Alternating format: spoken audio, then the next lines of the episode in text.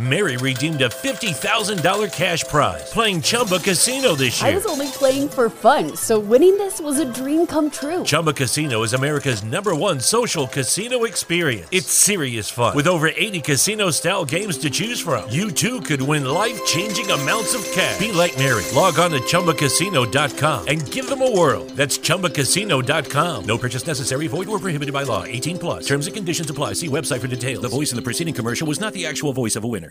Drivers, start your engines!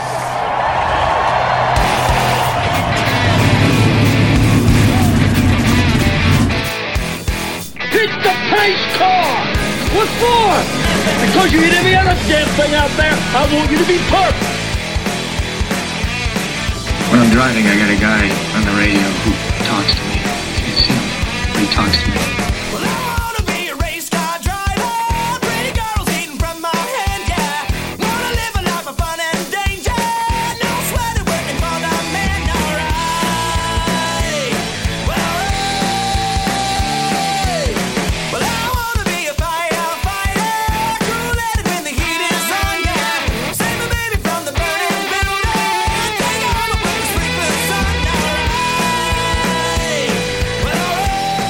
He didn't slam you, he didn't bump you, he didn't nudge you. He rubbed you.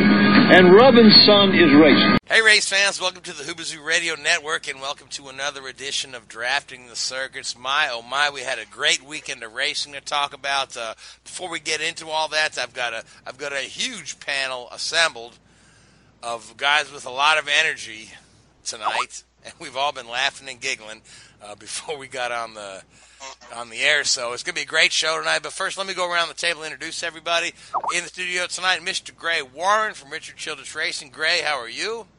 I'm doing great. Hope everyone else is. Absolutely. Good to have you here, Gray. Also, Mr. Joey Barnes, who writes for IndyCar.com and also runs Motorsports Tribune. Joey Barnes, great to have you back on the show. Good to be here, man. Absolutely, yeah. Looking forward to talking about uh, all the IndyCar stuff from this weekend with you. Richard Uden, back in the house again tonight. Richard, how are you? I'm very good, thank you. Yourself? Doing great, doing great. Seth Eggert, back in the house again. Seth, the NASCAR correspondent at Motorsports Tribune. How are you? I'm doing good. And we have the IndyCar correspondent for Motorsports Tribune, Christopher DeHarde. Last but not least, Chris, I know you worked all day today, but man, thanks for taking the time out to come back on with us. I always enjoy your insights. Chris, how are you tonight? I'm doing very well. I'm so happy to be back. It's been way too long. It's been way too long. Absolutely, yeah. Well, like I say, yeah, we've got a stellar panel tonight. But let's talk about uh, let's talk about this weekend in racing. We had uh, NASCAR was at Bristol, IndyCar was at Pocono.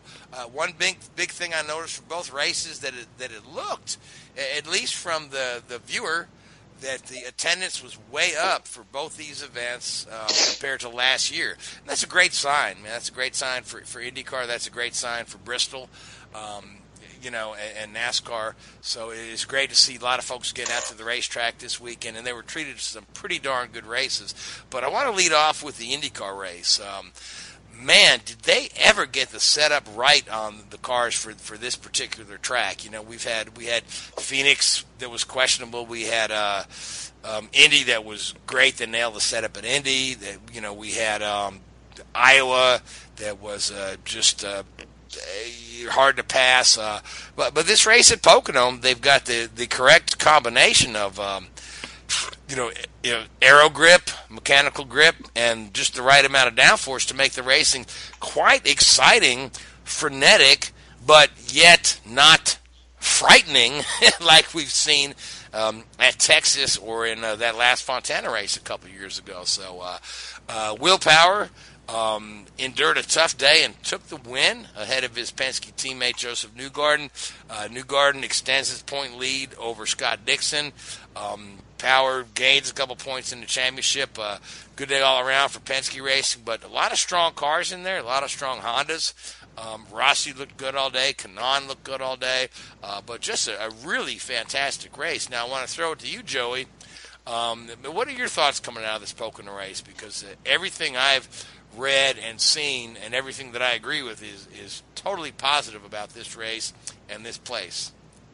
I mean, I thought the race was awesome. I mean, we we talked about it before the show, uh, before we came on air, and it's uh, you know 42 lead changes throughout the day, and then you had a total of 590 passes among 22 drivers over 500 miles, and um, you know there was variety at the front. It wasn't Honda dominated, it wasn't Chevy dominated, it wasn't Penske dominated.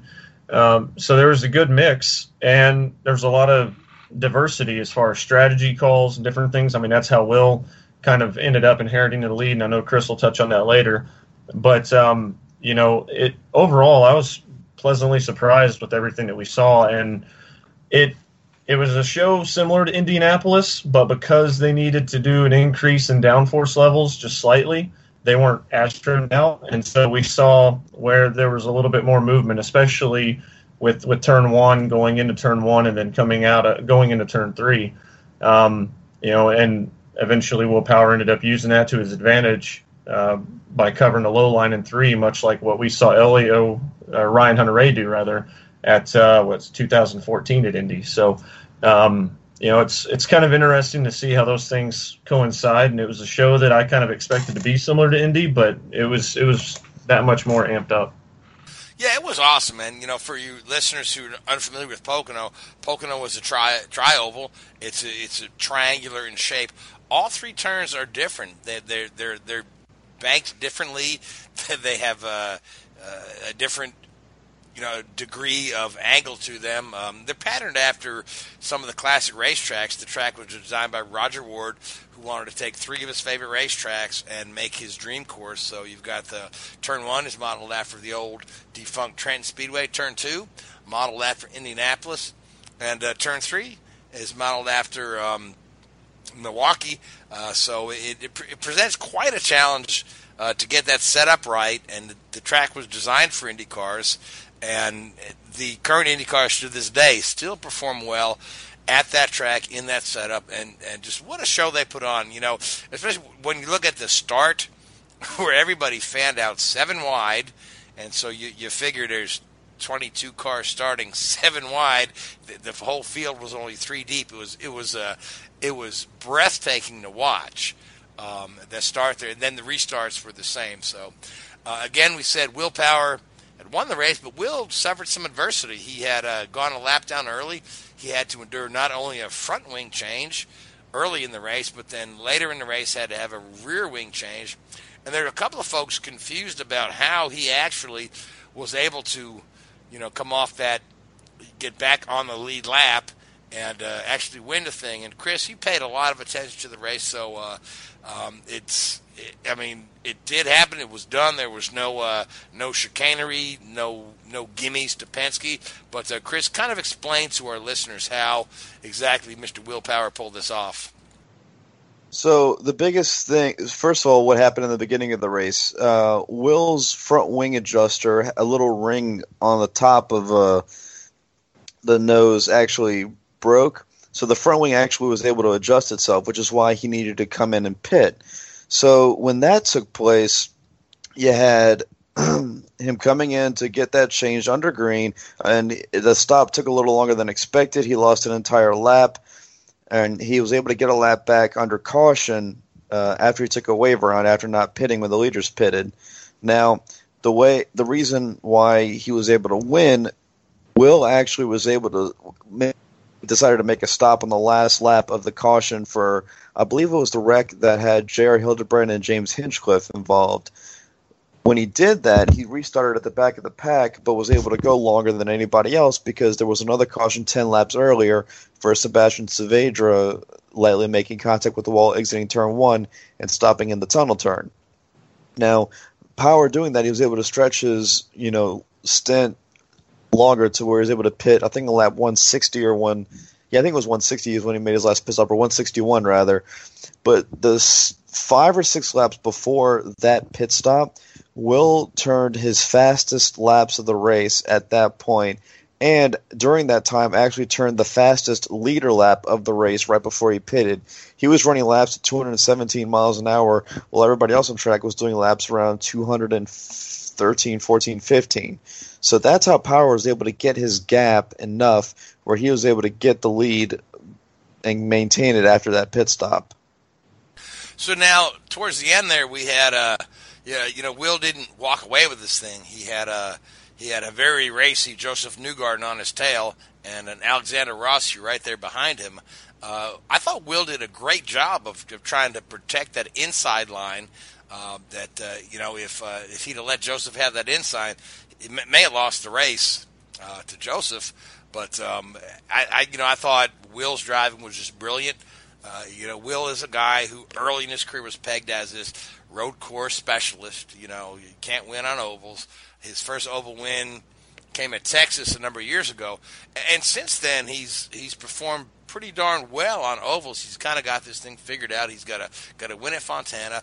Uh, this win at Pocono is his second consecutive win at Pocono. So uh, really crafty driving by Will there at the end uh, to kind of preserve this thing. Um, even though Josef admits that, that that that Will was so hooked up, he probably didn't have enough for him. Well, the funny thing about Will winning is that this is actually he was actually the first driver to ever win back to back IndyCar races at Pocono. Um, Josef, in my opinion, wasn't going to have anything for Will because I think Will knew f- more about what it took to win on super speedways than Josef does. I mean, Josef's only oval win I think is at Iowa. Um, but not only that, Josef has had good runs at Pocono, so I mean he's not going to be upset with second place. Another thing we also need to remember is that Alexander Rossi in third could have challenged the guys up front late in the going, uh, except that he had one problem. His fuel mixture knob actually fell off in the car, and the team actually were trying to get him to take his glove off under yellow and uh, reattach the knob or try and fiddle with it. But Rossi didn't want to do that because he figured that he wouldn't be able to get his glove back on. Yeah, that's that's a tough one there. But he was even without the even with the fuel mixture set at, at a not ideal setting. You know, coming home with uh, with a third place there, pretty so, pretty solid run for Rossi. But uh, if it weren't for those, you know, the silly little problem there, I think Rossi could have won that thing. He has yeah. a car for it. I mean, he he looked really, really like the class of the field to me, especially in the early stages. It was it was resembling the Indy 500. Um, you know, from lap one to 100. I mean, it was Rossi's show for a little while, and uh, it started to look that way again at Pocono. And I think, all in all, when we look at this, I'm really shocked that we haven't seen Rossi win yet this year, given the solid runs that we've seen at Long Beach, at Indy, and, and of course now at Pocono. But we're coming up on some of his good tracks. You look at Watkins Glen, you look at Sonoma, where he finished fifth last year. I, I mean, there's still something there for, for Rossi to do this year.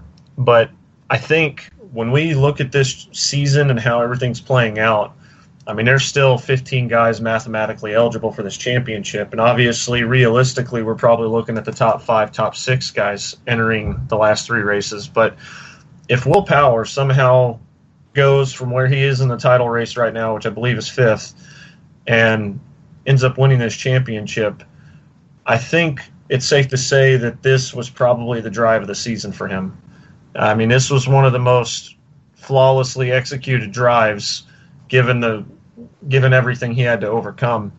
And, you know, on a day that it looked like it was going to be Dixon or Kanaan or Rossi, you know, Penske just honestly didn't look like they were that that uh, caught up with everybody else. So, I mean, Scott Dixon ended up leading the most laps of the day with 51. Rossi led led the next most with 44, and you know, both of those guys looked looked like the class of the field for for a long time. So for Will Power to overcome what he did to do this, I mean, it was just a phenomenal effort. Um, I think championship picture, you know, when you really start to look at it, the guy that the two people that really didn't do themselves any favors got to be Helio Castroneves, who ended up finishing seventh, and then you got to look at Graham Rahal, who was mixing it up for, for the lead with Tony Kanaan, and it was a lot of fun to see because they would just mix up and swap out who was diving down into turn three lap after lap there at the middle part of the race. But he ends up finishing ninth. And so, you know, keeping everything in perspective, he was really at the tail end of this championship battle trying to make a fight, the David versus the Goliath kind of thing. And um, right now, it's hard to think that, that especially heading to Gateway – uh, where Penske's owned the short ovals this season. You look at Phoenix, you look at Iowa, I mean, Penske's only loss on the ovals this year is at the Indy 500. Um, you start to look at it, and everybody expects it to be a Penske party at Gateway. Um, I think Graham might be at the back end of this championship fight for sure. He may indeed be, yeah. But I mean, as you look at this thing, yeah. So Will is realistically, he's I believe 42 points out of first place, um, which is even though there's only three races remaining, it's you know double points to Sonoma.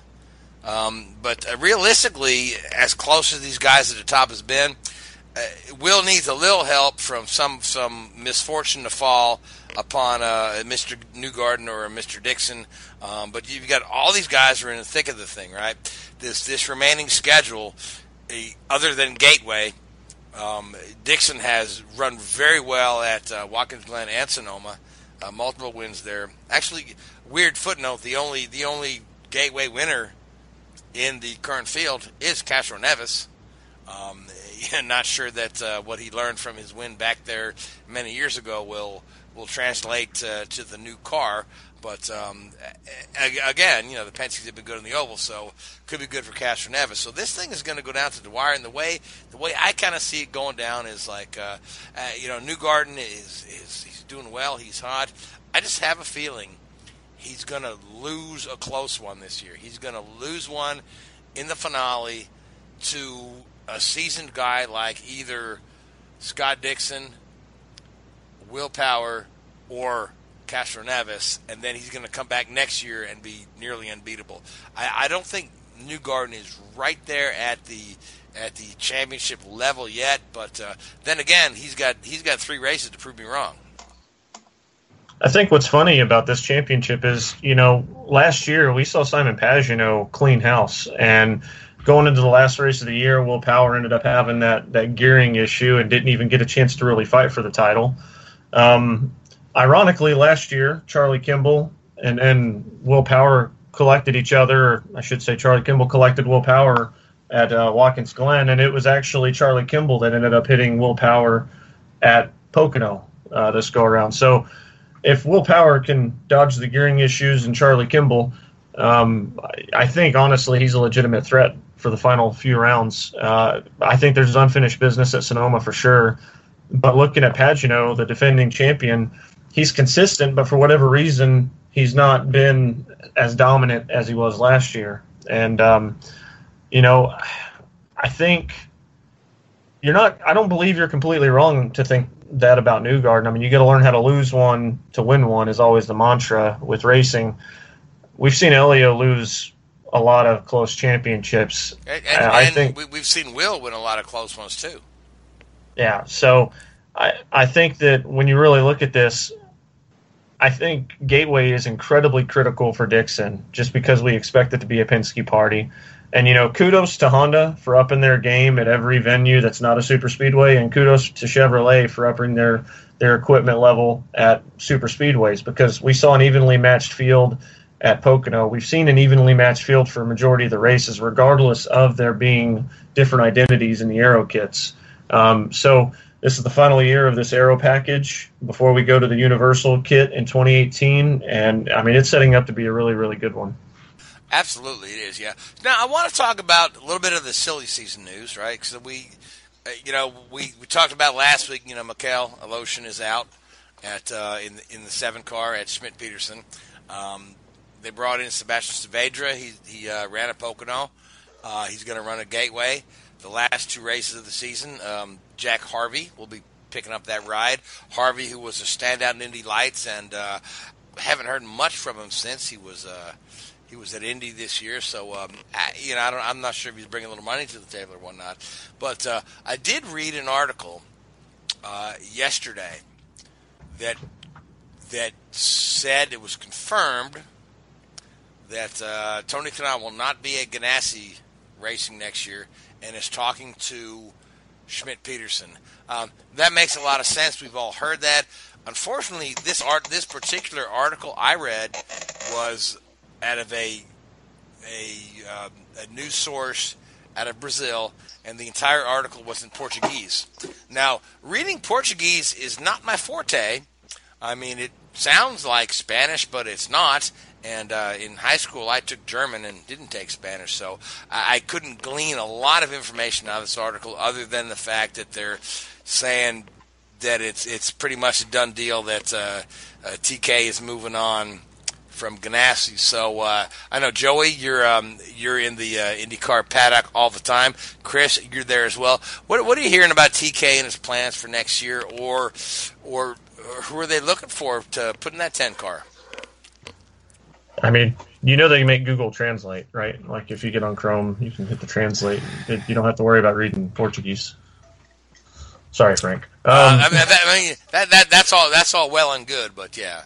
But um, you, you, ever, you ever look at what Google Translate puts out there? It's sometimes very, it's bad. Um, very very disjointed and whatnot. Yeah, that's why that's how I got the gist of the article. So, uh, and I don't know I don't know who the sources were for this, but I haven't read this in a uh, you know a uh, an American-based website. I haven't heard it from Racer or, or, Miller or Pruett or or any of these guys that seem to be on, on the um, you know right there with the uh, with the scoop. You know, on the outside looking in, um, it makes some sense for TK to be looking at something like Schmidt Peterson. I think personal personally, I, I think that if the the big domino that's been everybody's waiting for to fall is if Andretti's going to move to Chevy, and if that's the case, then he's likely losing Sato and he's likely losing Rossi. That's the that's the big time rumor. We know for sure he loses Sato. We don't know yet 100% if he loses Rossi. That's the wild card in the entire silly season. So I actually think that there's a small sliver of a chance that if they go to Chevy, that we could see TK move back to Andretti for at least a season. But uh, personally, I could also see Hinch in that position. We could see a lineup next year at Ganassi that is that is Dixon, Rossi, and Hinchcliffe, which is daunting to think about and would be a pretty good rival to to Penske. There's there's a lot to be left on the table because Andretti hasn't made that move. So uh, from the outside looking in, TK to Schmidt makes sense. Uh, you know, I think that he's going to go to an established team. So the Juncos Racing situation, the the Carlin, um, or even uh, Harding Racing. You know, Harding Racing's pretty set with Gabby Chaves. They've got a multi-year agreement, and next year they're planning on going full-time racing. And um, well, I, you know, Joe, Joey, I did I did hear a couple of rumblings that they're going to go two cars next year. Uh, Hard, Harding, that is. I mean, I talked to Larry Kerr the other day. He didn't tell me anything on that one. Okay, uh, I just he, uh, somebody had. they don't tell me everything though. I mean, there's the reason they keep everything. All these race teams keep it close to the vest. But um, I think everybody, everybody, everyone would like to have two cars, but uh, you know, it comes uh, uh, to a, a, matter of look, looking at the, uh, the, the bank balance. Yeah, I mean. Lucky Land Casino asking people, "What's the weirdest place you've gotten lucky?" Lucky in line at the deli, I guess. Aha, in my dentist's office. More than once, actually. Do I have to say? Yes, you do. In the car before my kids' PTA meeting. Really? Yes. Excuse me, what's the weirdest place you've gotten lucky? I never win and tell. Well, there you have it. You can get lucky anywhere playing at LuckyLandSlots.com. Play for free right now. Are you feeling lucky? No purchase necessary. Void where prohibited by law. 18 plus. Terms and conditions apply. See website for details.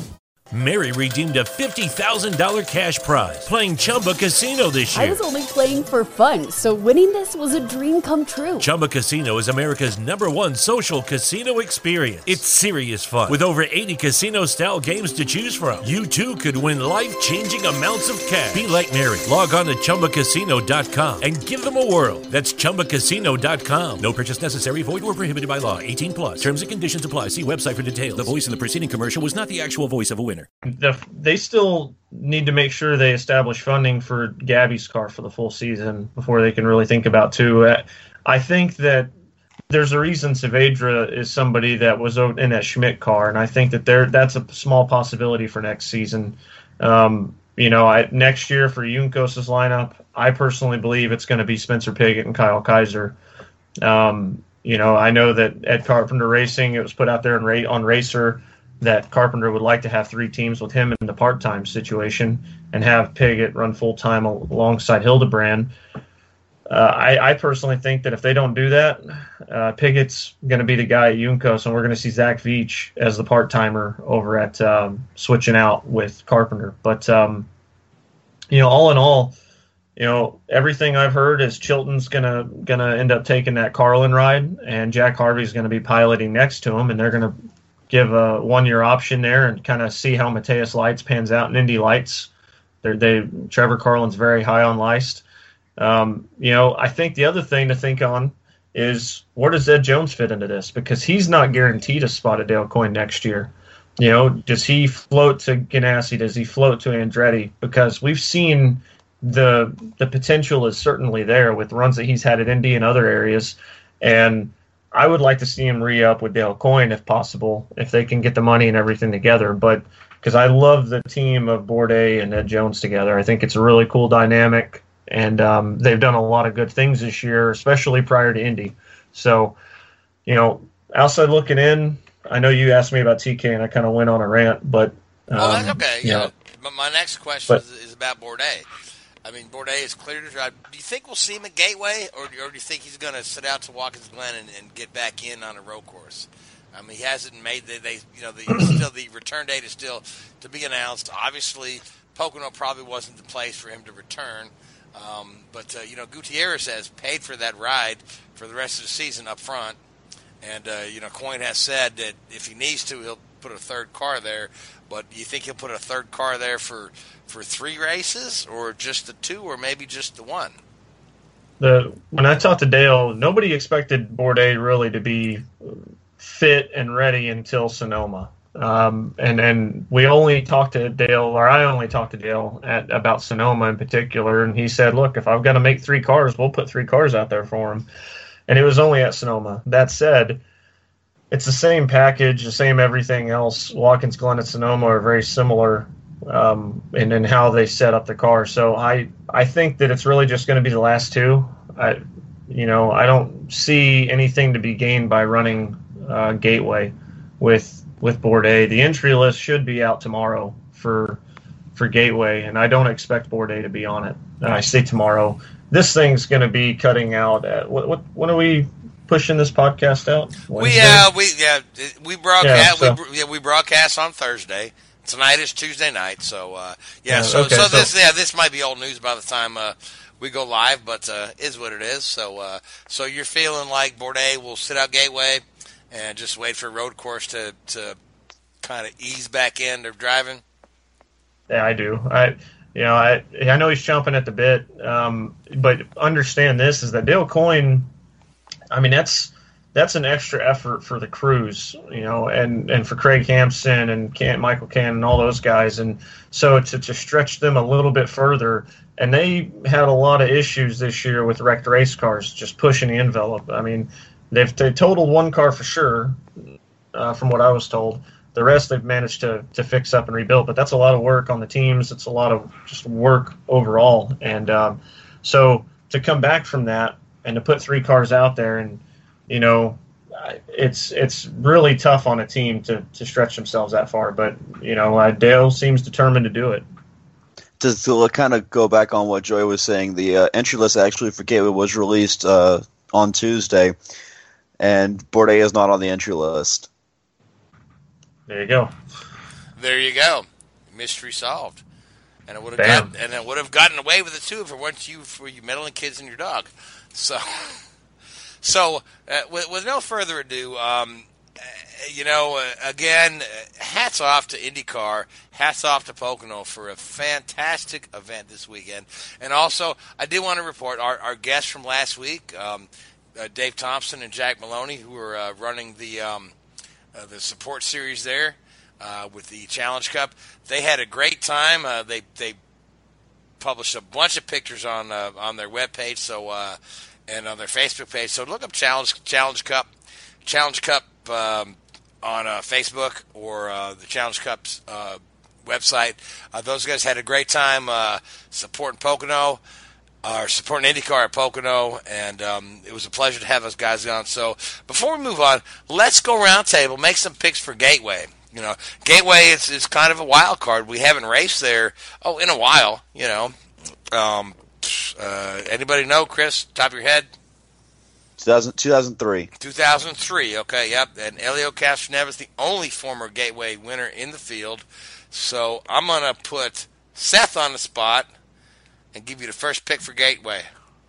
Uh, since he won there, I'll go with Helio Castroneves. Only fitting, only fitting for him to win the most recent race and their return. There you go. And plus, you know what? He needs it. He needs it. He's he's in the thick of this championship. So, Richard, who you like for Gateway? Uh, I'm going to go with another Penske car, Newgarden. Okay, good pick. He was really solid at Iowa. Gray, you have any opinion yep. opinion on who's gonna who's gonna do well at Gateway?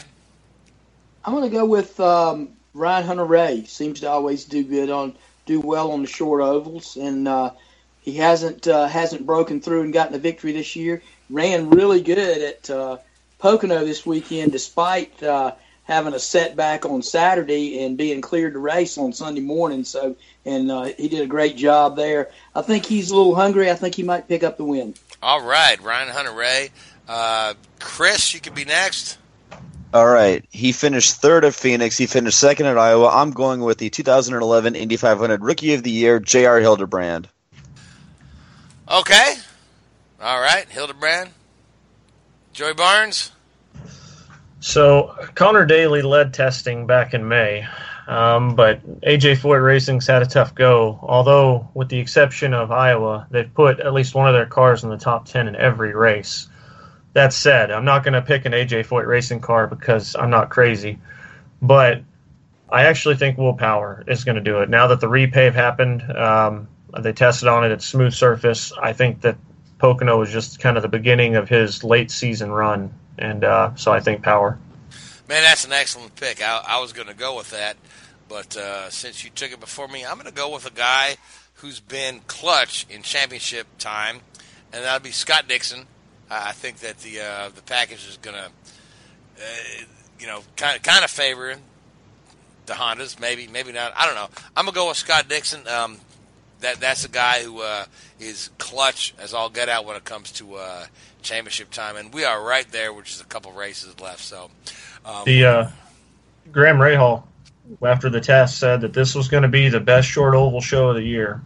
I can't, uh, I can't, I can't wait to see it. You know, because you're you're talking it's a night race too, cooler temperatures. You know, and and it's it's going to be exciting. I don't know how the ticket sales are shaking out. Uh, I hope they've uh, packed the place, but uh, if they haven't, maybe they'll pack the place next year if they put it on a tremendous show. So, yeah. Uh, and and you know, the last thing I'll say on this is hats off to Gateway for the repave for because there was a lot of cut tires at that first test. They repaved it. All the drivers are loving the repave. They say that there's a lot of grip there. They feel like there's a lot of side by side. And Gateway isn't, you know, an ISC or an SMI track. They don't have a lot of money behind them. So they're really trying to invest in, in this opportunity and try to invest in keeping IndyCar and maybe even getting getting it to where you know NASCAR hangs around at that place a little bit longer. So hats off to Gateway for the repave. And Joe, to your point, the uh, the guys at the Gateway, you know, they have a truck race there. They'd love to have an Xfinity race there, maybe even a Cup race one one date. But this IndyCar thing for them is going to be a tremendous weekend. They've done a great job of putting that show on.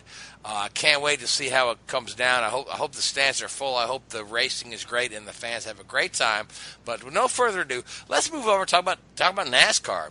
Uh, NASCAR was at Bristol, Bristol Night Race. It's Bristol, baby. You know, one of the coolest races of the year, um, and it was Mr. Kyle Busch who uh, swept the weekend in all three series.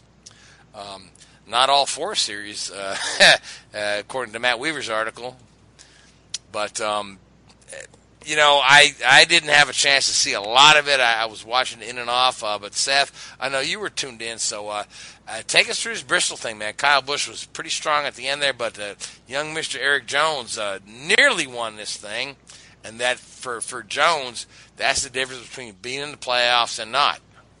Well, Jones uh, led quite a bit of race. He led over just over half the race. He started from the pole. He never left the top five. He was inside in the battle the entire night. Uh, Kyle just flat out outdrove him. Uh, Kyle drove the high line, rim, uh, rode along the wall, while uh, Erik Jones stuck with the traction compound, the track bite on the bottom of the track. And Kyle slowly caught up to him, with the help of lap traffic, both he and Matt Kenseth drove by him. And uh, when Erik Jones tried to move up, he just didn't have the grip. He didn't have the the speed that both Kyle Busch and Matt Kenseth had. Uh, Kyle Busch, this is his second weekend sweep, if you don't go by Matt Weaver. But on a side note to that, uh, there are several modified teams Mary redeemed a $50,000 cash prize playing Chumba Casino this year. I was only playing for fun, so winning this was a dream come true. Chumba Casino is America's number one social casino experience. It's serious fun. With over 80 casino style games to choose from, you too could win life changing amounts of cash. Be like Mary. Log on to chumbacasino.com and give them a whirl. That's chumbacasino.com. No purchase necessary, void or prohibited by law. 18 plus. Terms and conditions apply. See website for details. The voice in the preceding commercial was not the actual voice of a winner.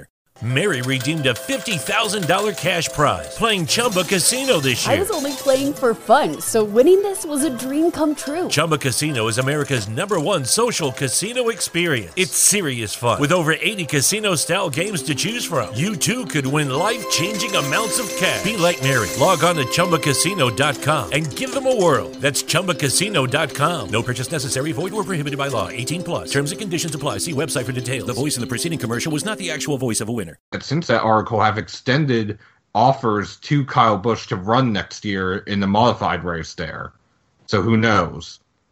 But hey, I, I'd love to see Kyle take him up on that. uh, I would actually think that would be very interesting. I don't think he's driven a modified as of yet.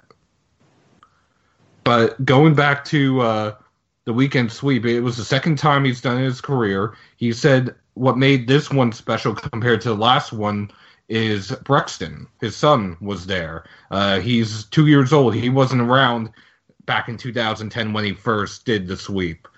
And he, Kyle, the last time he dominated all three races. This time he had to come from the back in the truck race uh, because of a speeding penalty. He drove by everybody on the outside, just flat out outpaced everyone. Uh, Noah Gragson also started from the back on the same restart, Kyle's teammate, and Gragson could only make up two spots while Kyle Busch made up 18. In the Xfinity race, Kyle, he was up front most of the night. I want to say he pretty much dominated that one, but in the Cup race, he started about mid pack, had to work his way up there, ran down Erik Jones, his protege, as some call him, and uh, took the lead with about 50 or so to go and never looked back. Uh, other stories, there there really wasn't much story uh, other than the traction compound. Some people liked it, some didn't. Uh, although there was one, uh, Denny Hamlin on pit road tried to get a good spot coming off, completely stopped, ended up uh, not getting the spot he wanted, and now there's talk of possibly a, a cone rule being considered on pit road at some tracks. Uh, Gray, what do you think about that? Uh, that cone thing's something they do on some of the short tracks. Uh, you know, this is the big leagues. I think we need to, you know, it, there's other ways of fixing that fixing that issue. But uh, you know, I, I thought all in all it was a pretty good race, decent crowd there uh, for Bristol. Uh, been a little bit down over the last few years, and of course they had a lot of hype coming into the uh, to the night race. And uh, Kyle Busch just put on a show all weekend long. And I don't know if any of you ever saw saw the tweet that uh, that Kyle Larson put out on Sunday uh, morning, but it said that you know uh, he, he thought that Kyle Busch might just be the most talented driver, uh, you know, to come along in his lifetime, and, and he said hats off to him.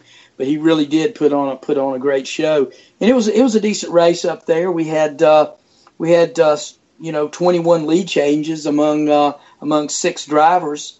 Uh, very competitive race. Uh, like you like you alluded to, Erik Jones. It looked like for a while there he was probably going to pick up uh, his first win, but he was he was stymied by uh, by the by the Kurt Kyle Busch Express. I think you know uh, we we've talked about this on some of the shows past that Kyle Busch can be kind of a streaky kind of guy, and uh, you know, he's had some bad luck, uh, run well all season long, and been in position to win. Uh, probably he, he could be sitting here with six or seven wins right now, and he's only got two. I think he's peaking at the right time. I think that 18 team is going to head into the uh, to the playoffs with a with a lot of momentum. Now, Chris, you said you had an opinion on the cone rule. Yeah, uh, I frankly, I, am going to have to disagree with Gray on this one. I think that the cone rule should be implemented in Cup at least. Well, let's let's start off in trucks and then work our way up to Cup. But I mean, everybody's you know a lot of people think, well, let's Cup, it's you know the top leagues, you know, et cetera, et cetera.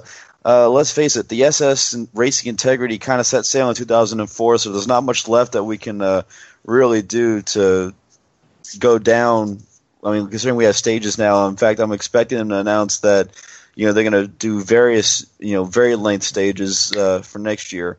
But quite frankly, I think that would be an interesting idea. But I, if I'd like to see it implemented in trucks first before we see it in Cup. Yeah, I agree. Either that or try in the All Star race. I mean, they've tried just about everything else in the All Star race. Why try that in the All Star race? Um, why not Zoidberg? Anyway, uh, Richard. Yeah, just uh, a, a, couple of um, things, news stories that came out over the Bristol weekend. Um, one of them, I don't know if uh, if you guys have heard about this, but it's potentially a really serious accident on uh, pit road. I think it was on Friday for uh, one of the crew chiefs, Frankie Kerr, where uh, the car actually fell off the jack while he was underneath it. Um, jack with, buckled. Yeah, um, so very very lucky there. He thought that the uh, the jack stands that they normally slide under the car were in place, and it turns out they weren't. And uh, as you say, the jack buckled, and uh, he took the full weight of the car on there. Um, amazingly, he was back uh, back at the track uh, either the next day or yeah, it'd be the next day for Saturday night race, and was able to call the race. Uh, he did say it was good that they've got a week off to to recuperate because that's going to be pretty sore right now. I think. Um, very, very lucky there, and that is one of the difficulties with Bristol is that um, it, because it's so small, it's not like a typical NASCAR track where you have the hauler and then you have a garage opposite the hauler where you can work. You're basically working out of the hauler or on pit road or wherever you can find space. Um, you're, so, so, you're, working on pit road essentially under yeah. a tent in under a tent in a lot of cases, and up until a few years ago when they uh, when they put the concrete uh, pits down you would be in soft asphalt, and on a very hot day, your jack and jack stands would sink down into the pavement, and it it, it was really a mess. It used to get, used to be a mess. But you know, you're talking about the the uh, the incident there on, on on pit road during practice. I would think that uh, you know quite. I wouldn't think. I don't know if fines will come out of it. I know dur- during the course of the race, uh, the NASCAR inspectors working pit road, if you have to jack your car up to go underneath it, they require you to put a jack stand under it before uh, before a crewman can crawl under it. So uh, yeah, and I think it's one of those it's one of those very difficult things that you know everybody just gets so complacent about it because yes. the jack stands keep going up uh, going underneath all the time. And uh, on a side note to this, um, I don't know if anybody uh, has seen this. Uh, I don't think we discussed it recently, but uh, th- there is talk within NASCAR of actually going to a pneumatic system for jacking the car up, similar to what they're running IndyCar and V8 supercars down in Australia. Uh, so to get away from the jackman, uh, both from a, a, safety perspective and a cost-saving uh, perspective, is that in that they can remove one of the members of the pit crew on a weekend. Yeah, it would be 40 less people on pit road, 40 less people needing a plane fl- uh, ticket yep. or a hotel room. So yep. it would save a lot of money and be a big safety improvement.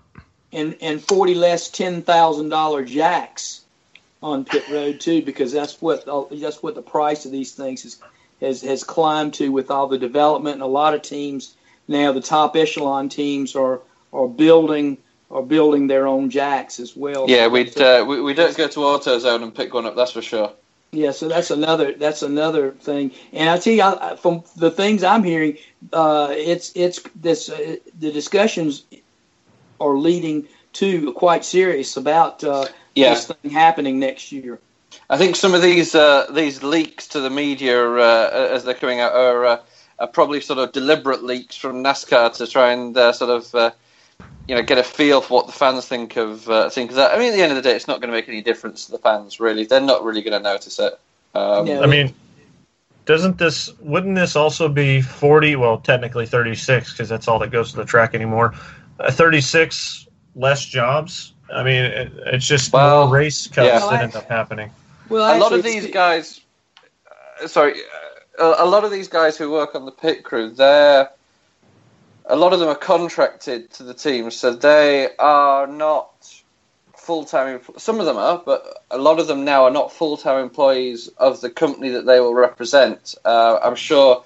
You know, Gray will know more about this, but back in the day, you'd have a guy who'd be a fabricator Monday to Thursday, and then Friday he'd get on a plane and be a jackman or a tire changer. Now, these guys are a lot of them are ex sort of college football players and, and the like, and are, are pretty high end athletes, um, and will move around and will be, and work purely as contractors. So, yes, you're right. There are 40 less jobs, but whether that's considered a pure NASCAR job in the way that a team would consider it a job, or if it's a contractor, I, I don't know how they approach that. Well, you know, what's, what, well, in what this are day and- go ahead. no no no sorry gary go ahead Well, I was going to say in, in this, and, and Richard's quite right. Back back in the day when when I started, I mean, you were a dual purpose, dual purpose. You you you worked in, on the car, and and then you, if you had any athletic ability, you went over the pit wall, and you served as a pit crew member.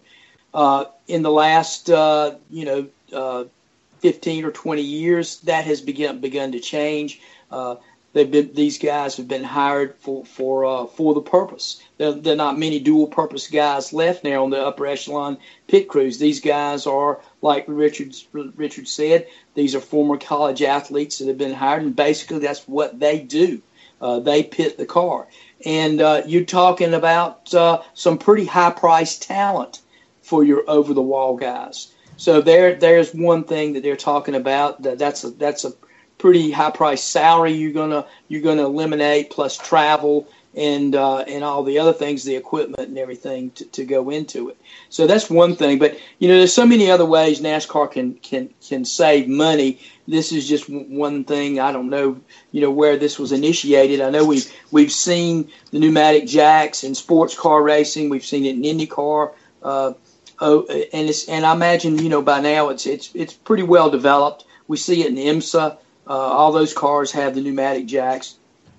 Um, I mean, I, I look at this as just personal perspective. I look at this as just another thing in the long line of what's become just an, a, a constant evolving door of changes that leaves NASCAR without a pure identity. Like, you know, 20 years ago, you know, we had an identity in NASCAR, and you know, now now it just feels like they're picking little things from either Formula One or from short track or from this or that or now V8 supercars ish, you know, and it's just like they used to be ahead of the curve in a lot of ways. And Well, you're right. NASCAR was antiquated in a lot of things they did.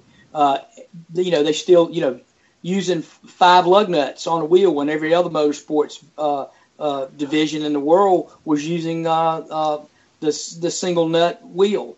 Uh, NASCAR stuck with like you know stayed true to its stock car roots with things like that. I mean, we're looking at only four years ago they went to fuel injection. So they're still, and the cars themselves are based on ana- antiquated technology. Uh, and, and you're right that they had kept that, and that was part of their identity. But I think you know, a, as we discuss every week, we talk about the problems and the issues with NASCAR and its dwindling fan base. I think they're looking at probably doing some, making some of these changes uh, to appeal to a to a uh, to a different fan base, to an evolving fan base that's somewhat different. So that's why they you got. I think we'll see more changes like this. And I agree with you to a to a to a degree, being a purist and being a being uh, someone that's been involved in sport for over 30 years. Yeah, the, these changes are quite different. And uh, you know, I, some, in some ways, I don't really know what to think of them. I think uh, I think part of it as well is the one of the great things and one of the, for want of a better word, pure things about NASCAR is more than probably any other major motorsport series in the world, it's driver based. You know, your results are based on the talent and the performance of the driver. and that, that's, that's great for the fans. It's brilliant for the fans. But from the manufacturer's perspective, um, the guys like the Toyotas, the Fords, and the Chevys, and potentially you know other manufacturers wanting to get involved in the sport, they want a bit of a return as well. I think. I think they want their technology to be highlighted, and I know the, the concept of highlighting technology in, in NASCAR is a bit of a contradiction, but there's a lot of things that go on behind the scenes that your everyday fan um, doesn't see. But uh, you know these aspects of uh, some of these technological improvements help the t- help the car manufacturers. Um, uh, what's the word? Legitimize their investment in, in NASCAR because it's not a cheap sport to be involved in, and if they can help display technology and help display some of their advances in that sport, then uh, then I think that's a good thing. I know Toyota are you know they're, they're the team to beat at the moment, and they're pushing that quite heavily. And in the future, it may be Ford are the team to, the manufacturer to beat, or Chevy are the manufacturer to beat. But uh, I think the more aspects that give the manufacturer something to work with, the more likely they are to be involved. And that's I would- very true. Yeah, but that's very I- true I- in that. Go ahead. Go ahead. Well, I was just gonna. Well, I had.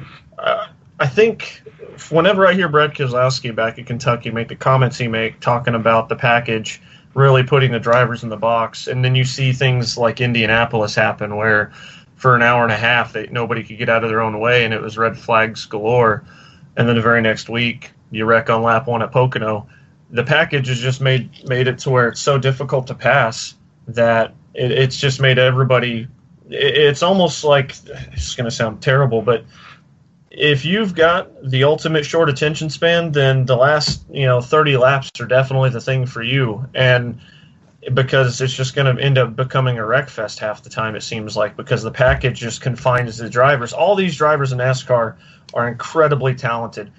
I personally don't believe that they get a chance to show off their talent like we had a chance to see 20 years ago because the way the package is, the coil binding, the, the way the splitter is, you know, things of that sort has just put everything in such a tight package. Now we've got so much side force with the way that we develop the, the aero with the side sides of the car that come up over the hood and under the door. It, it just seems a lot. I agree that everything should evolve and everything should change because motorsports is an ever changing world.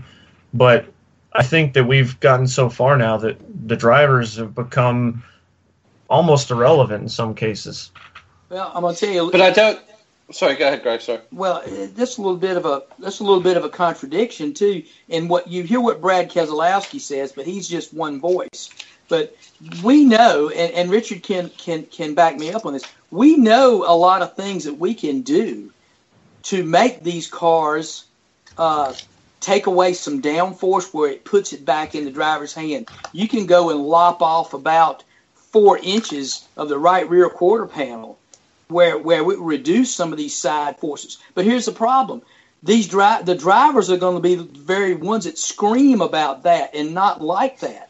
You know what I'm saying? So it's a fine balance between what the drivers want and what the drivers like. And NASCAR walks that tightrope because, you know, for every Brad Keselowski you got, you've got several others that are on the opposite side of the fence. And we know of a lot of things that we can do aerodynamically to those cars to, to, to change them.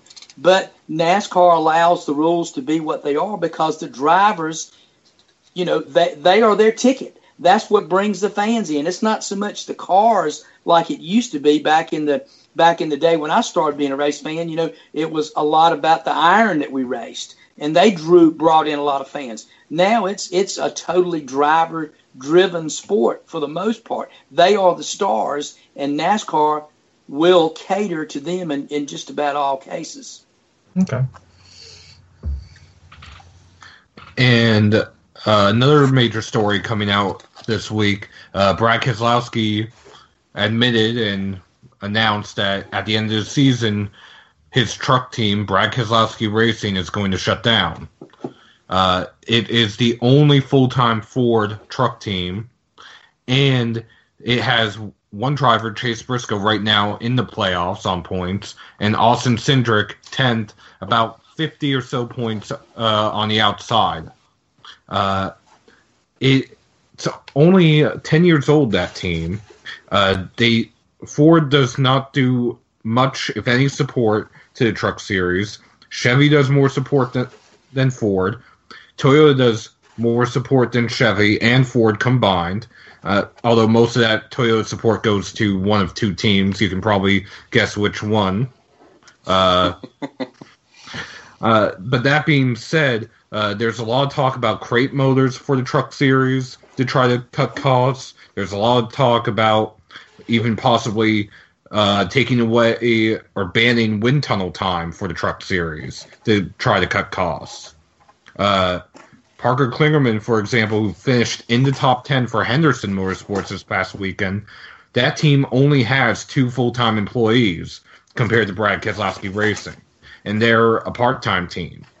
Uh, basically, what are your thoughts on uh, BKR shutting down? You know, I, I think it's I think it's a shame, but there again, you know, the big thing is, and Kyle Busch, Busch has addressed this with his truck team as well. It's the cost. Those are are are not money making up uh, propositions. They're going to lose money in the long run.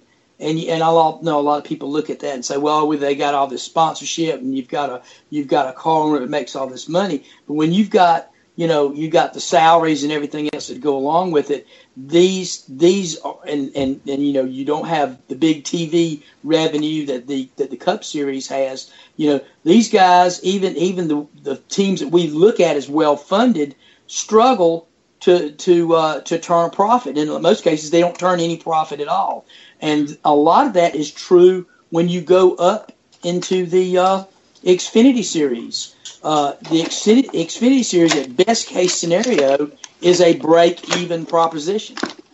And I think now, you know, if NASCAR is going to uh, these these, with for lack of a better term, these double A and triple A series to survive, NASCAR is going to have to take a serious look and and giving these these two series a little bit of injection uh, of, of, of, of funds, either it be uh, a better TV, negotiating a better TV package for these guys, doing something with purses or, or whatnot, or, or you're going to see the, the car counts and the truck counts diminish greatly in the years to come.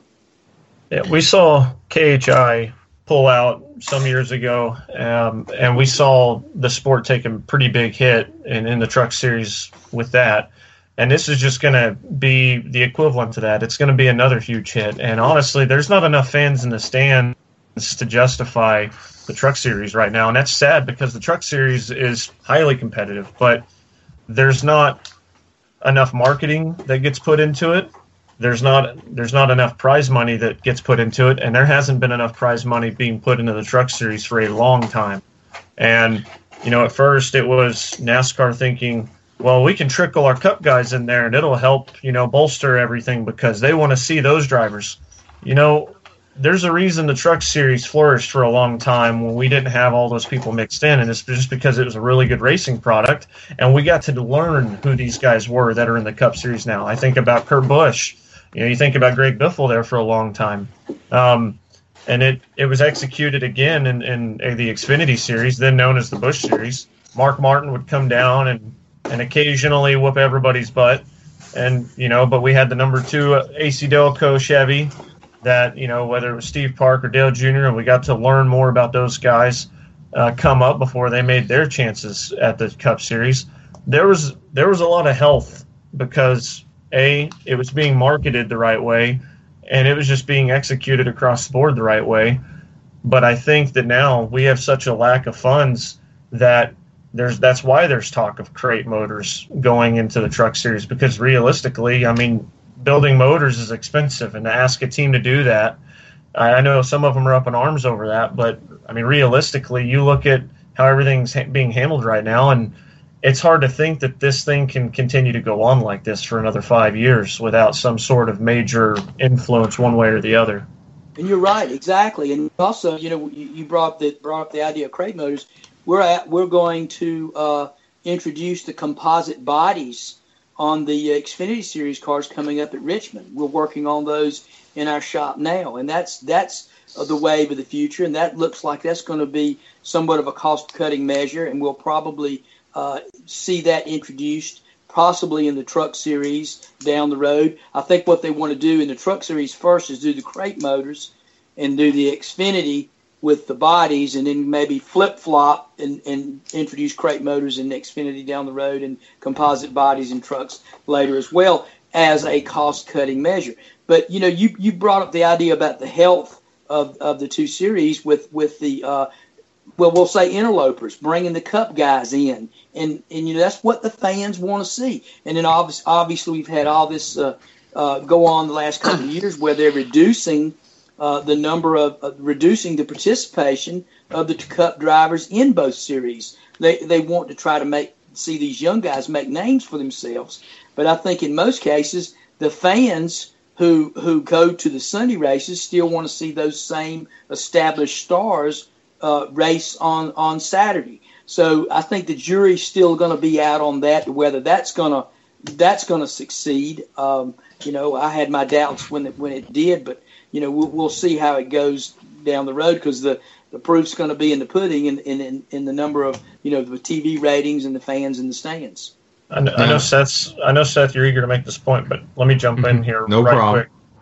I think you look at a track like Eldora, and it is the perfect embodiment of everything the Truck Series should strive for. Because a that place packs out not just because we see a unique show on dirt, but also we get to see a mix of short track talent, dirt track talent, sh- you know, short asphalt, etc. They're all mixing it up with either a some some cup guys that can make the show or, or established drivers. You know, we see Ken Schrader come into that thing from time to time. You get a healthy mix of everything from every form of, of you know short track stock car racing. It's all there. So if you can find a way to replicate that at a couple of other venues, and note that it's Eldora, it's not one of the three races for NASCAR at Texas Motor Speedway or Charlotte they go off and they do their own show somewhere else in a different market where fans don't generally get NASCAR racing. And I think that's very much key. Uh, you look at places like Gateway that they go to; they do a good job with with marketing that area. Not marketing, but a good job with the fan base there. Lucas Oil used to be a pretty popular place. You look at all those venues that go away from the grain, away from the SMI and ISC tracks, hitting up their own markets to bring in a healthy balance. And I think if you can execute what you have at Eldora at multiple places, then the Truck Series is definitely something that can thrive. And why not try to execute that in Xfinity as well? You know, I, th- I think you made a good point, and, and one of the biggest mistakes I think NASCAR ever made was taking the Xfinity and Truck Series races away from uh, Lucas Oil Speedway. Used, we used to call it IRP the same week as the Brickyard 400. That brought a lot of fans into the area, and it gave them a, a mix of, of, of different racing. You're exactly right. Uh, those shows uh, were terrific shows over there. Uh, they would race trucks one night, then race the Xfinity cars, and then we'd go over to the Speedway. Uh, you know, for the Cup cars. Similar thing happens in May. You know, you have a you have a week of sprint car and midget car activity all around the area that leads up to the Indy 500, you know, on Sunday. So yeah, you're you're you're absolutely right. I think uh, you know you you can market these things a lot better, but I do believe that that uh, they they didn't need to go away from Lucas uh, at all with the two minor league series. I think that was that that actually enhanced the Brickyard 400 weekend. Now, the two points I have uh, one, uh, Joey had mentioned KHI shutting down. That was, you could say, the first domino. You also had Turner Scott go away. You had Junior Motorsports, their truck team went away. You now have Brad Keselowski going away. You had Red Horse Racing go away. You had a lot of the powerhouse teams disappear. In that time, you've also had GMS Racing come into the sport, and you had a Hattori Racing, the 16 truck, go from part time to full time. Uh, otherwise, there haven't been a lot of new teams in the truck series. Now, going also to what you were saying about them leaving uh, short tracks and joining the Cup Series, there next season there are nine weekends in which there are triple headers: uh, Daytona, Dover, Vegas twice, Bristol, Phoenix, Homestead, Texas. Granted, uh, there will be a lot of fans at all of those races. but at the same time, you're not giving the truck series its own identity anymore. You're going to have a lot of drivers from the Cup Series go down. I mean, granted, this year it's mainly been Kyle Busch or the Dillon brothers, but by having them constantly at the 1.5 mile tracks, they're not getting the exposure that they once did. In one sense, send them to Hickory, send them to South Boston, send them back to short tracks, or at least some short tracks. Yeah, and and NASCAR is going to have to work with these tracks and not come up with these exorbitant sanctioning fees to get them. Obviously, in some places, the tracks are going to have to bring their standards up a little a little bit, but the, don't kill the tracks with uh, with exorbitant uh, with exorbitant sanctioning fees. To do, they're going to have to work with them because basically, if they don't put in some stopgap measures, uh, we're going to have we're going to have some serious problems in both of those series uh, down the road. I think, but yeah, you're you know I, I just think that you know the variety uh, will help uh, will help the series those two series more than anything. So guys, so uh, so we're off next to Darlington. Now we have this uh, next weekend off, correct? Uh, Xfinity is at Road America. That's all. That's that always a fantastic event. Yeah. So the Cup season is off. So we, so we could actually hold off on making our picks for Darlington and think about it for another week. But uh, again, uh, the Darlington, the Southern 500, everyone's getting ready with their retro paint schemes. We've seen a lot of these coming up There- there. Um, you know, uh, Keselowski's going to be running the midnight. Um, and, Uh, and there's s- one. There's one car that I know of that will not have a throwback paint scheme, and that's Kurt Busch. He's running the monster car. Yeah, some Boo, some boo, Kurt Busch. yeah, some teams go for it, but uh, you know that's turned out. You know, Darlington hit a home run with that with that several years ago with the throwback weekend, and it's and it's the fans have really responded. Uh, the last several years, Darlington has been, well, you know, one of the one of the better attended races, uh, close to a sellout uh, the last three years, and uh, the fans really enjoy it, and it's kind of you know giving the fans back a little bit you know, of, of what they want to see. The teams really enjoy it. They get up for it. There's a lot of uh, effort and, and emphasis put in their throwback uh, color schemes. I know ours, our, our, our, our three car was done today out on our shop floor today, and it's a it's a throwback car, throwback uh, themed car that I think the fans will uh, will really like. It's the old uh, that's already been been done. It's not a big secret, but it's the uh, old uh, blue and yellow Wrangler colors that Dale Earnhardt had many, many years ago. And uh, that car looks really good. Yeah, it does look really good. Yeah, that's uh, yeah, that's Dale's first couple of championships behind the, you know that uh, wheel that Wrangler car. So, uh, but uh, Darlington, that's a track I've been to once or twice, and and Gray, you go there every year. Um, it's a neat place, but we've got a week off, so we'll hold off for making picks to, for Darlington until uh, next week's show. But uh, you know, before we run out of time, I want to talk about Formula One. We got a big, a little bit, little bit of big news in Formula One. Joey, one of your favorite drivers, has uh, extended his contract in the next year. I'll let you go ahead and uh, uh, announce that. Yeah, uh, one of the funner personalities in Formula One, even though he doesn't say much. Uh, Kimi Raikkonen is re-upped with Ferrari on a what has become a continued one-year rollover. Uh, I don't expect this thing to carry past next season, uh, especially when you've got Antonio Giovinazzi and um, Charles Leclerc hanging around uh, our junior drivers. But um, you know, good for him. If uh, I don't know if this is going to be him accepting the role of number two permanently or anything like that, but uh, it comes at an opportune time over the summer break, uh, and they're getting ready for Spa this next weekend, and it's a place that he's owned pretty well. So uh, interesting to see how, how everything plays out. It's the first domino to fall in silly season as we wait to see what happens with Sergio Perez and, and Fernando Alonso and guys like that. Absolutely. Now, now, Chris, uh, Christopher, for your part, you uh, uh, you threw the twenty bucks on the table earlier. Said Kimi doesn't win this year. Uh, I think I'm okay with that. you said it. yeah, I think it was uh, Kimi. Yeah, I don't think he's going to win the rest of the year. Although he may come close. I think he might get a podium or two. All right, but but you know Ferrari still will benefit from his years of experience in the series. He's got he's got a, a, a title several years ago and in one of the most interesting championship runs that went down. You know, it was uh, 2007. Yeah, boy, he'd say it was, a, you know, Scott Dixon-esque in 2013, where he jumped from uh, third place in the standings to go ahead and take the thing. So, uh, yeah, good for Kimi. You know, good to have him around. He, he left the series for a little while. He's run NASCAR trucks and everything else that's fun. So, uh, good to have Kimi around. Um, I imagine that uh, Vettel is still going to be right there in the other Ferrari. Um, but again, there's a lot of bricks to fall. Uh, you know, Renault was in flux. Uh, Joey, you could tell us more about some of these uh, other teams through the grid or, or who we're looking at. Yeah, I mean, as far as right now, we're still trying to figure out with Mercedes, Hamilton, and Bottas. Uh, they, from what I understand, from what everything that I've seen and people I've talked to, Toto Wolff really likes the combination of Hamilton and Bottas. It's worked out better than he had thought. Um, and obviously, to, to re up with Ferrari.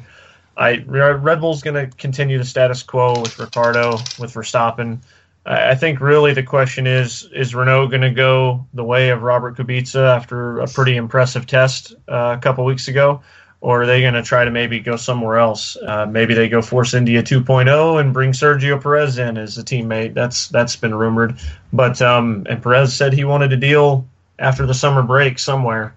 Um, so currently, no takers apparently. Big surprise. But uh, you know, all in all, I think the the interesting thing is, is with Ferrari announcing a deal with Sauber for updated motors. It's going to be interesting to see where Pascal Wehrlein falls where Marcus Ericsson fall because I honestly think that we could see Sauber become the Toro Rosso for, for Red Bull that, that Red Bull is, I think that we're going to look at Sauber as what Ferrari's going to do because I think Giovinazzi and Leclerc are both going to occupy seats at Sauber next season, which is going to leave Pascal floating somewhere, and it's probably going to leave Ericsson out of an opportunity. Yeah, I think um, some of the uh, sort of feedback from uh, people that I know at, uh, at Mercedes are saying that uh, the reason Wehrlein didn't get uh, moved to the the Force India um, drive and Ocon sort of uh, got the, the prime drive ahead of him is because Wehrlein's not the easiest guy to work with. Um, he doesn't. He's not a team player. He doesn't interact well within the organisation. He doesn't work well with other engineers and other drivers.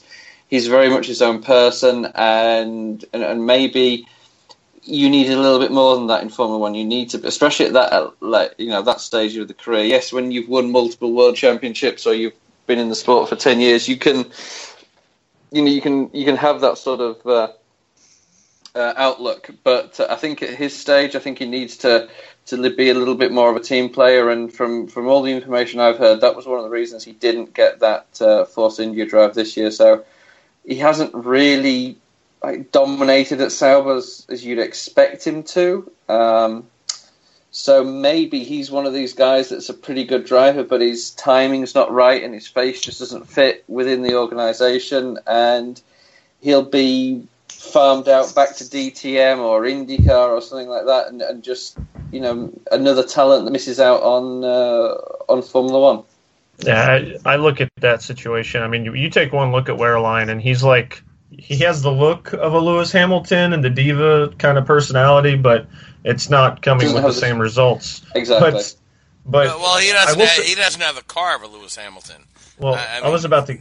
I was about to get to that. Is that he's driving a Sauber with a year-old Ferrari engine, and he's still the only guy between his teammate and him that's finished in the points, despite missing the opening two rounds.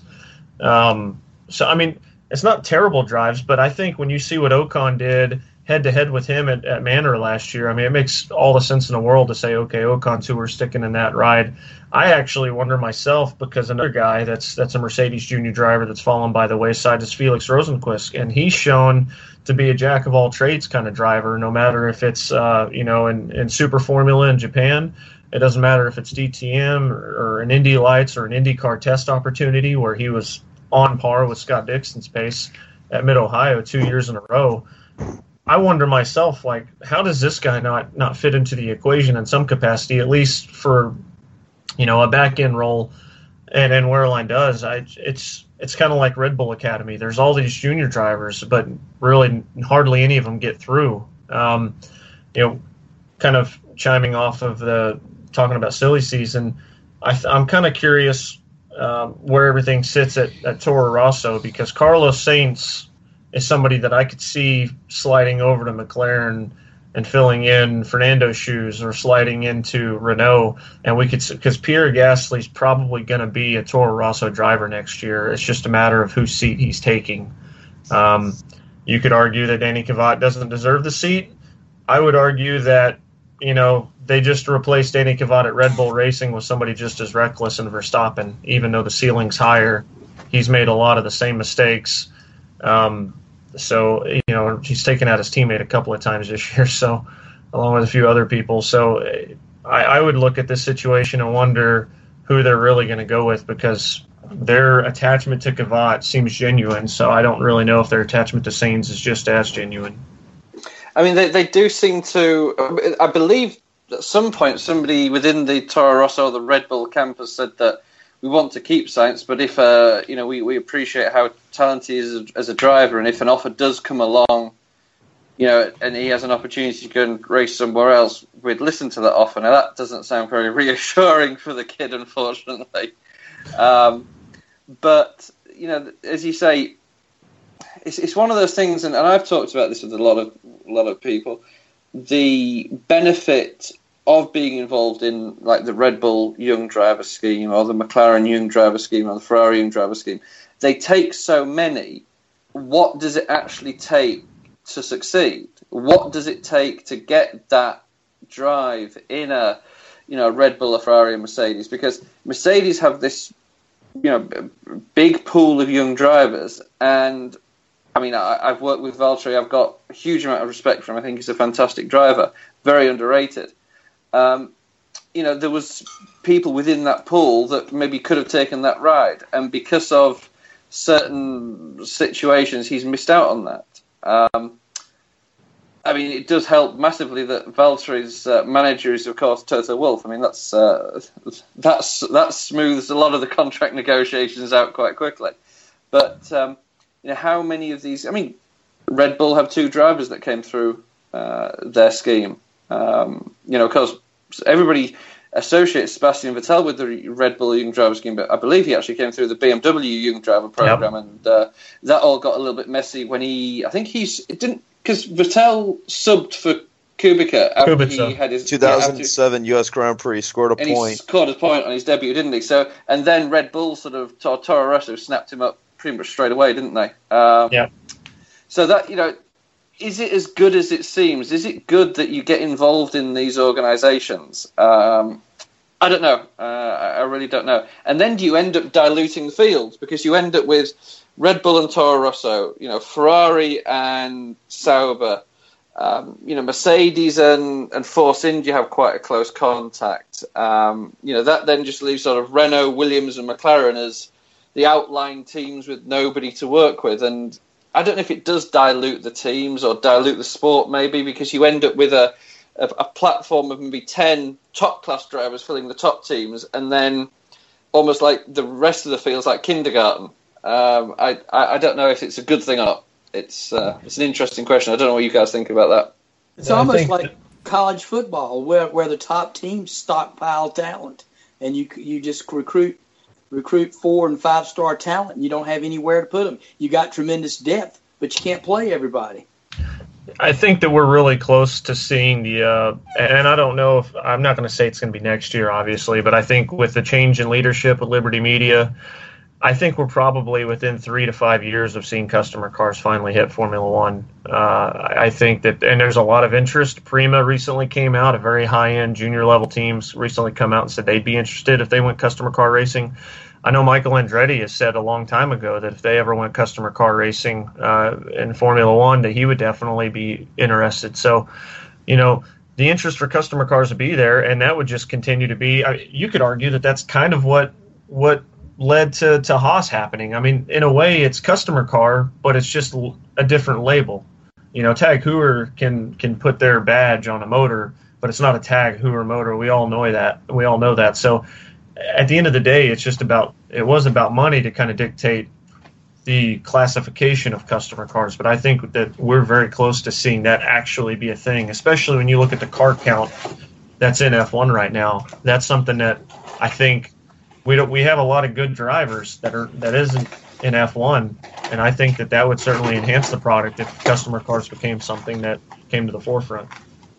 It's a difficult. It is. It's a difficult way of looking at it, and I think um, you know they've, they've talked. And remember uh, back at one of the pre-season tests when Ross Brawn was announced as coming on and the technical side of the Liberty setup, he was talking about, uh, and I, I've seen it firsthand. Some of the work that goes into components and parts that the fans never see, and in reality don't make any difference whatsoever to the performance of the car. You know, it's huge, huge waste of resources goes into silly little components in the car that nobody sees.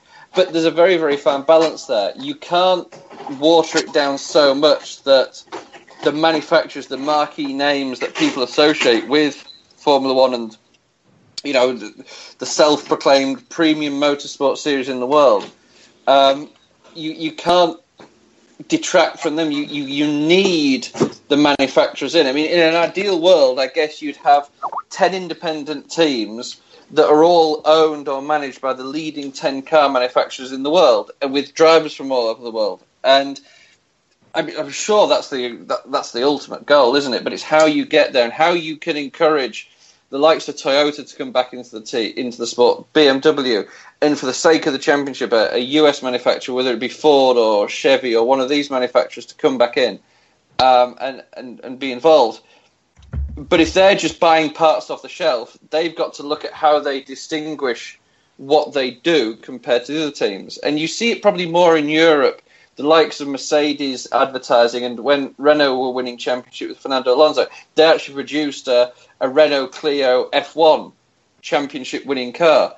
Um, you know, th- there needs to be that marketing tool. There needs to be a reward for them pumping in three, four, five hundred million dollars a year into the sport.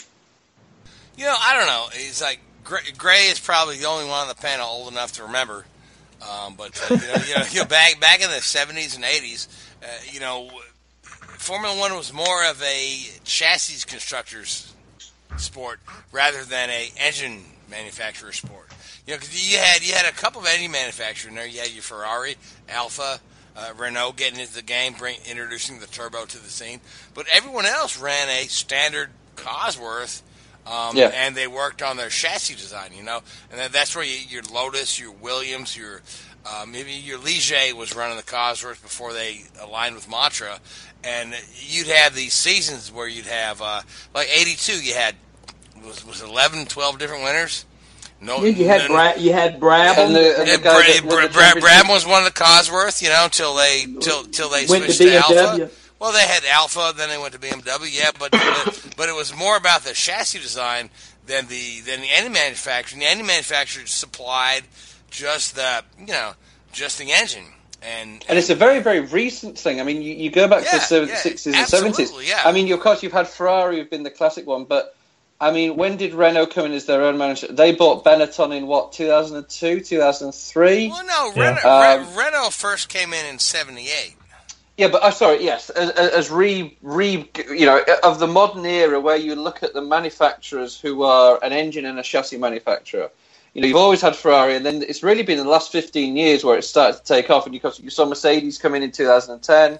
Um, you know, Honda and McLaren are becoming very, very closely aligned. Um, you know, obviously you've got Renault sort of came and then went, and then they've come back a little bit. Uh, Toyota did that for a while.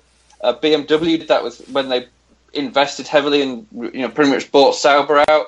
But then the problem is they they come and go so quickly because they've all got shareholders and committee meetings, and the, the my understanding of the situation is that when um, Honda pulled out of Formula One uh, in 2008, back in 2008, this was all decided in about half an hour. They had a committee meeting of the board of directors and the shareholders of Honda in Japan. Uh, it was around the time of the, the financial crash, and they were looking through the books, and they saw $300 million a year going to a Formula One team that hadn't been massively successful. Um, and they sh- had a show of hands and decided to close the team. Um, you know, that's the danger of having these teams involved because they can come and go at the drop of a hat. You know, the likes of the Williams and the Saubers, they're the guys that stick around. So you, I think Formula One's got to be careful what they wish for, and uh, hopefully Liberty won't pursue. Um, you know, teams that come and go. They they need some commitment.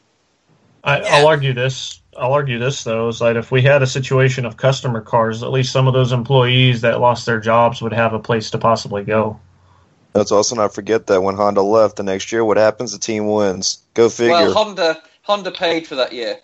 The the year when Brawn won the championship, that was funded by Honda because it was cheaper for Honda to fund the team for a year and find a buyer than it was for them to shut everything down and pay a compensation to all the uh, staff and, and you know all the penalties to the FIA because they signed up you know on long term agreements and it was too late in the season to sell. So that whole Brawn project, even though they ran a different engine to the Honda engine, was actually paid for by Honda, which is a very very strange situation.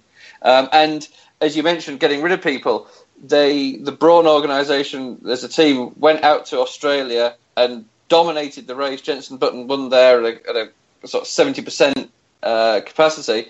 And then on the Monday, whenever when Nick Fry and all the senior management and Ross Brawn got back to the, uh, the, the, the factory in the UK, laid off a third of the staff the very next day, which is a pretty brutal way of doing it. But unfortunately, that's the nature of the sport.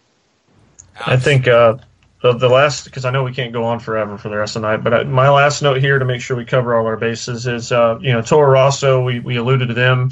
Um, James Key, uh, their technical guy over there, um, has has kind of extended his deal with them. Honda is desperate to get a second team. You know, we talked about uh, Sauber, Monisha Kaltenborn, a former team principal. Sauber was trying to do something with Honda. Those fell apart uh, shortly after she was departed. And, uh, you know, they've fallen apart again. Honda talks with uh, Toro Rosso this time. So, any chance Honda has of a second team uh, for next year is looking very, very slim. I uh, uh, sorry on that point very quickly. No, don't want to interrupt there, but I think, and I may be right. You may me know a bit more about this, but this year could be Williams' last year with Mercedes. I don't know if their contract is up for renewal or has been renewed or or whatever it may be, but um, it wouldn't surprise me if if um, Honda didn't talk to Williams. And again, it wouldn't surprise me even further down the line if McLaren did decide to leave Honda, that then Honda transferred across to Williams to become uh, the main main and um, sort of Williams become the main Honda team.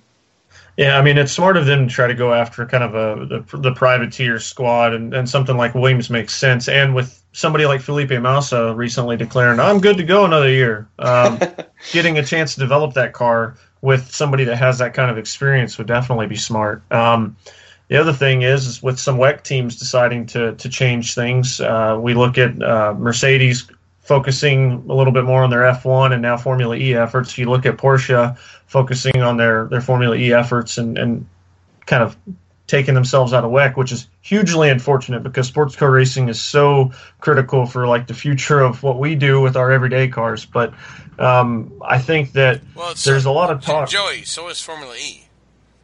I, I, I, think Formula E is more critical to the future of what we do with our on road cars than uh, than than a sports car racing or IndyCar racing or anything. And, and I think that um, you know this is this is going to be the wave of the future. That's why Formula E, even though nobody watches it, and the races are crazy where you have to hop out of your car into another one, uh, the manufacturer interest in that series is at an all-time high compared to uh, getting into Formula One or getting into WEC or getting into uh, IMSA or, or IndyCar or NASCAR, uh, electric cars are going to be the wave of the future. They should have been 40 years ago, um, but they weren't. So uh, it's uh, Indy, you know, Formula E as kind of nondescript as it is to watch. Um, look at the manufacturer interest in that series.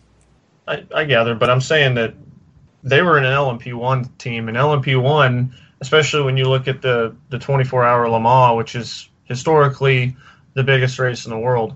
Um, you know, there's a lot of influence there and with the hybrid systems and everything else going on, and and converting. You know, let's be honest, there's a way to convert a series like WEC to to run in, in a more electrical fashion. Uh, you know, electrical power, whatever. I'm not saying that Formula is not important, but I just think that now we're really hurting the 24 hour Le Mans with the pull out of that. But where I was going with it was that there is talk that Porsche has a lot of high interest and has kept a lot of their WEC employees to maybe pursue a Formula One opportunity in 2021 whenever the new engine regs and everything else changes over. They're one of a number of teams or a number of manufacturers that have some interest in bringing maybe a, a new motor to the sport. That would be awesome. Yeah, I'd love to see a few more manufacturers involved uh, over there. But uh, I, guys, we are like way out of time. We're only 26 minutes over time, so we're we're, we're 16 green white jaggers. So, but uh, before we do, Formula One is in action this weekend at Spa. Spa, one of the fantastic classic courses um, where traditionally you get a wet race uh, the time of year they're sailed. So, uh, who do you guys like for Spa? Let's go around and make some picks for Spa before we sign off for the night. I'm going to start with you, Richard. Uh, well, I've just uh, I had a quick check of the weather forecast, and there's an 80% chance of rain on Sunday, which is fantastic. Um, I'm going to go for Max Verstappen. Okay, all right. Uh, Gray, you got a pick for Spa? Bottas. Bottas, good pick. Uh, Joey? I think it's going to be a Finn, but uh, it, either one. But since my since Bottas is already taken, I guess I'll take Kimi. All right, Seth? Uh, I'll go with Daniel Ricciardo. All right, and Chris? Vettel. Well, no, nobody took Hamilton, so I'll just go ahead and say Hamilton. So, I thought you were maybe going to take a Force India car or a Williams there for a second and forget that Hamilton was still on the board. I mean, Hamilton's still on the board. Might as well, you know, snap that up. You know, it's like I hope uh, I hope Hamilton doesn't listen to the show because he'll be uh, he'll, He'll be have his- sulking if he does. You're right. yes, yeah, he'll, he'll be, be hurt. yeah, he'll be a little butthurt. So, but uh, Well, we have a better chance since we have, you know, uh, the iHeart thing going on now. yeah, yeah. Great So, chance deals. So. but anyway, guys, we are like way out of time. I want to thank you, Richard, Gray, Joey, Chris, Seth. I want to thank all the listeners. I want to thank Ubazoo Radio Network. This is Drafting the Circus. My name is Frank Santorowski. Enjoy the races next week. We'll talk to you in a week. Good night.